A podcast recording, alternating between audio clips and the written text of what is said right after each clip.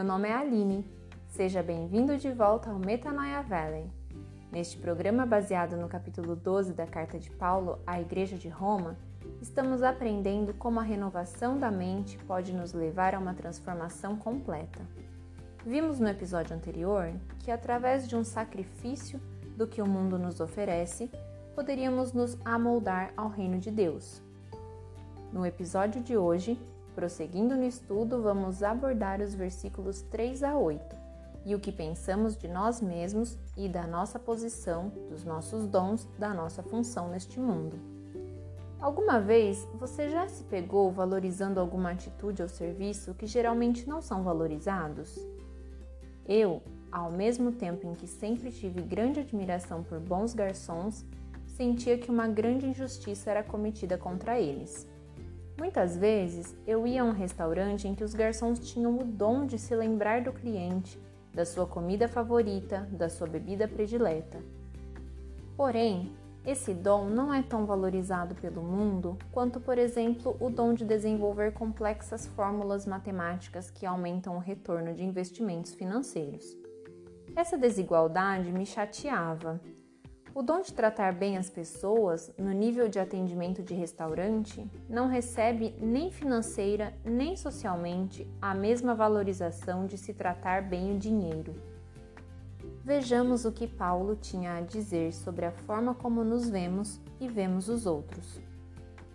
Logo no versículo 3, a mente continua a ser tratada.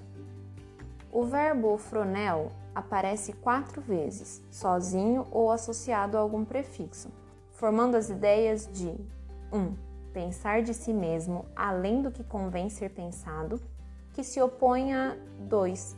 Pensar de si mesmo com moderação. O verbo propriamente tem o significado de regular de dentro para fora, como a partir de uma perspectiva interna se sucede um comportamento externo correspondente. Essencialmente, equivale a como a opinião de si próprio se desenvolve numa ação. É uma ideia difícil de se traduzir, pois combina os aspectos viscerais, emocionais e cognitivos do pensamento. As duas vezes em que o verbo aparece ligado a um sufixo, pensar além do que convém e pensar com moderação, transmite a ideia de que esses pensamentos acerca de si mesmo trazem comportamentos externos correspondentes. Pensar além do que convém, em grego, uperfronel, pode ser traduzido como orgulhoso além do necessário. E a ideia completa do verbo leva a que essa perspectiva regula o comportamento da pessoa, levando-a a agir com altivez, sem humildade e sem um verdadeiro senso de realidade, de acordo com o professor e autor do livro O Lexo Grego do Novo Testamento, George Abbott Smith. Em oposição, o verbo com o sufixo sofronel passa não só a ideia de se pensar com moderação, mas astutamente. Para aquele que crê, reflete o que Deus define como a verdadeira moderação quais dons recebemos e o que pensamos sobre nós mesmos. Aprofundando um pouco mais, para se ter a ideia sobre a relevância desse pensamento, toda essa família de palavras gregas deriva da raiz sofro, sendo que soos significa seguro e frem significa o que regula a vida. Logo, todo esse pensamento, seja moderado ou orgulhoso, é o que vai regular a nossa vida. Depois de tanta teoria um tanto quanto profunda, vamos passar para algo mais dinâmico e prático. Nos versículos seguintes, temos uma ideia relativamente simples de que, assim como num só corpo há muitos membros, cada um com a sua função, assim também nós, embora sejamos muitos, somos um só corpo em Cristo e membros uns dos outros. Juntando as ideias, podemos passar para os dons.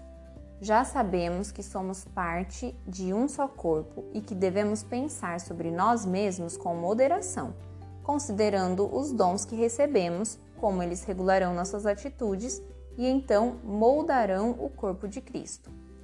Então, Paulo ensina como devemos pensar sobre nós, com a moderação que já havia sugerido, mas agora de uma maneira mais prática.